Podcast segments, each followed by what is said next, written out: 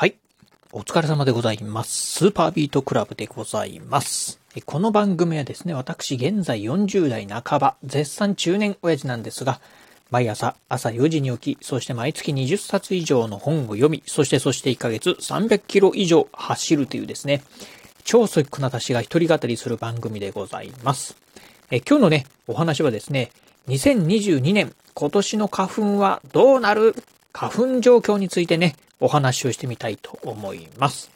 え今ね、このラジオを収録しておりますのが、2月の11日金曜日ですね。今日はあの、建国記念日ですかね。うん、ということで、まあ、祝日なんですが、まあ、そんな今日なんですが、えー、まあ、今日というかね、先日なんですがね、ふとね、私ね、気づいたことがありました。えー、それはね、何かと言いますと、え、いよいよ花粉のシーズンがやってきたね、ということでございます。えー、花粉シーズンですね。まあ、うん、普段ね、私ね、天気予報ね、ヤフー天気予報をね、まあ、チェック、いつもね、まあ、天気予報情報はね、チェックしてるんですが、さらにそのヤフー天気予報にですね、あら、あれ？なんかこれ、あれいつものあれがやってきたの？というのでね、よく見るとね、えー花粉状況ですよね。まあ今日のね、花粉の状況、明日は花粉ね、えー飛散状況どうですよっていうのをね、まあお知らせする花粉情報がですね、いよいよね、ヤフー天気予報にね、やってまいりました。ということでね、気づけば、まあ2月のね、まあ中旬でございます。まあいよいよね、まあ花粉のシーズン、もう早いところではね、まあ花粉がね、飛び始めてるっていうね、ところもね、あろうかなと思います。えー、あのね、日本気象協会のね、えー、天気 .jp のね、サイトを見てますと、えー例えばね、うん、九州、福岡県ですね、福岡なんかはね、2月の9日ぐらいからですね、スギ花粉がね、飛び始めると。そしてね、東京はね、まあ今日2月の11日。そしてね、まあその辺がね、非常にね、早いところですよね。そこから皮切りにですね、広島が2月の15日、名古屋が2月の19日、そして大阪が2月の23日、そして仙台がですね、2月の24日という形でね、まあ全国各地ね、花粉がね、飛び始めるっていうね、シーズンにね、入ってくるんですが、やはりね、まあ花粉持ちの方、まあ気になるのはですね、今年の花粉どうなのっていう、えー花粉のね、飛散量多いのそれとも少ないのっていうところはね、気になるんじゃないかなと思います。そんなね、ちょっとね、お話ししてみたいなと思うんですが、まずね、例年と比べて、まあ今年のね、花粉量どうなのっていうところなんですが、うんとですね、例年と比べるとですね、えー北日本、まあ北海道とかですね、東北のね、まあ北部の方、えーこの辺のね、北日本をね、除くとですね、えー比較的例年よりもね、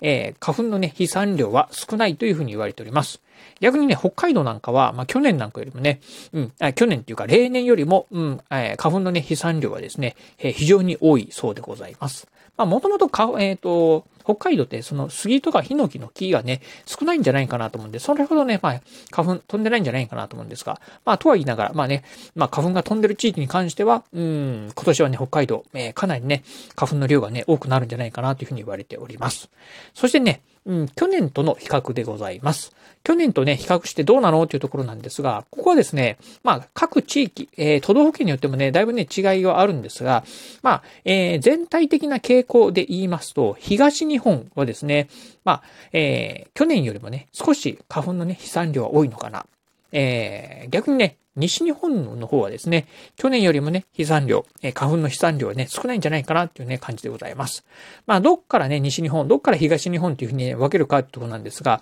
そうですね、西日本、えー近畿、まあ、関西よりもね、えー西の方がね、西日本っていう感じでしょうか。うん。ただね、まあ、西日本って言ってもね、例えばね、えー、これ見てますとね、うん佐賀県だったり熊本県、そしてね、岡山県あたりはなんかはね、西日本なんですが、去年と比べると、ややね、花粉の飛散量多いとかですね、佐賀県に至ってはですね、去年と比べるとかなりね、えー非常に多いえ花粉の飛散量がね、多いっていうことなんで、まあ、この辺ね、地域によってね、ちょっとまちまちだったりするんですが、全体的な傾向を見るとですね、まあ、比較的少ないそうでございます。まあそんなね、まあ、えー花粉なんですが、うん、もしかするとね、今年は、えー去年以上にですね、楽な年、まあ花粉持ちの方にとってはね、非常に楽な年になるんじゃないかなというふうにね、思うところがございます。まあそれはなぜかと言いますとですね、この新型コロナウイルス、オミクロン株のね、感染拡大でございます。まあね、この新型コロナウイルスもうね、始まってね、2年、えー2年、丸2年経ちますが、まあ依然としてですね、これね、収まる収束のね、目処は立ってないっていうね、まあ、あの、感染症なんですが、特にね、今流行ってるオミクロン株ですか。感染力がね、非常に強いということで、まあ日本全国ね、まあかなりね、多くの方がね、毎日ね、まあ感染、えーこのコロナにね、オミクロン株にね、感染してるというところで、まあ皆さんもね、あの、今まで以上にね、このね、えー、感染予防っていうのはね、気をつけられているんじゃないでしょうか。まあ、マスクはね、当然のことながら、えー、ね、室内でもね、マスクをしたり、あとね、不要不要不急の外出なんかをね、控えるっていうことがね、多くなったんじゃないでしょうか。まあ、そういったね、行動が、もしかしたらね、まあ、花粉をね、完全にブロックすることになるかもしれないな、というふうにね、思うところでございます。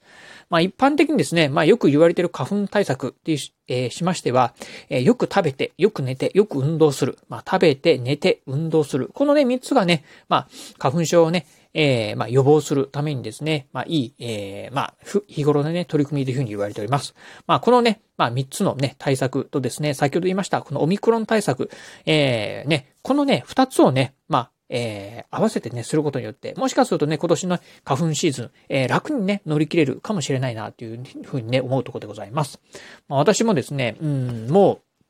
いつだったかな ?15 年ぐらい前からですかね。まあ、花粉症になりまして。まあ、ちょっとね、辛いシーズンがね、やってくるかなっていうとこなんですが。実はね、2年ぐらい前からね、えー、その前まではね、結構ね、まあ、辛いなっていうシーズンだったんですが、2年ぐらい前からですね、だいぶね、うん、なんか、あの、花粉症って言ってもね、そんなにね、まあ、えー、まあ、辛いなっていうふうにね、思わなくなってきました。まあ、何が要因なのかよくわかんないんですが、まあ、運動したせいなのか、よく食べてよく寝てるせいなのかわかりませんが、まあ、もしかしたらね、こう、コロナでね、えー、まあ、マスクをね、まあ、常時するようになったからかのなのかもわかんないんですけど、まあよくわかりませんが、だいぶね、えー、楽なね、年がね、続いております。もしかしたらね、まあ今年、まあオミクロン株ね、ちょっと私もね、怖いところ、まあ今ね、うん、こういうね、コロナウイルスなんかにね、かかると、まあ、あ症状的にもですね、うん、症状的っていうよりかはね、まあちょっといろんな生活でね、制約事項がかかってくるっていうね、厄介なことありますんで、まあ極力ね、かかりたくないなってことで、まあ外出るときは当然ながらマスクもしますし、ね、えー、極力ね、えー、家から出ない。まあほとんどね、あんまり出てないっていうところもあるんですけど、っていう感じでね、まあ花粉対策にね、繋がってるかなと思いますんで、この辺はね、私もね、えー、今シーズンもね、まあなんとかね、花粉、まあね、えー、楽に乗り切れるんじゃないかなというふうにね、思っているところでございます。まあどうなるかわかりませんが、またね、まあ、うん、どうですかね、4月の終わりぐらいですね。うん、まあ、なんかね、えー、今年の総集編みたいなところをね、ラジオでね、ご紹介してみたいなと思うところでございます。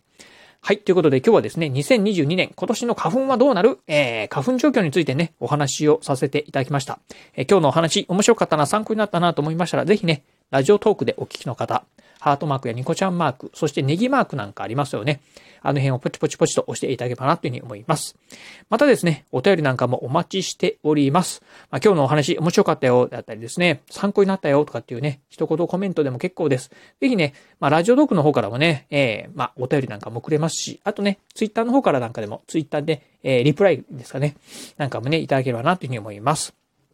えー、そして最後、私ね、ツイッターもやっております。ツイッターの方はね、えー、このラジオの配信情報以外にも、あと YouTube だったりブログなんかも毎日配信更新しております。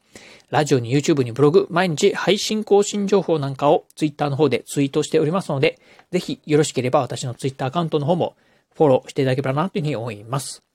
はい。ということで今日はこの辺でお話を終了いたします。今日もお聞きいただきましてありがとうございました。お疲れ様です。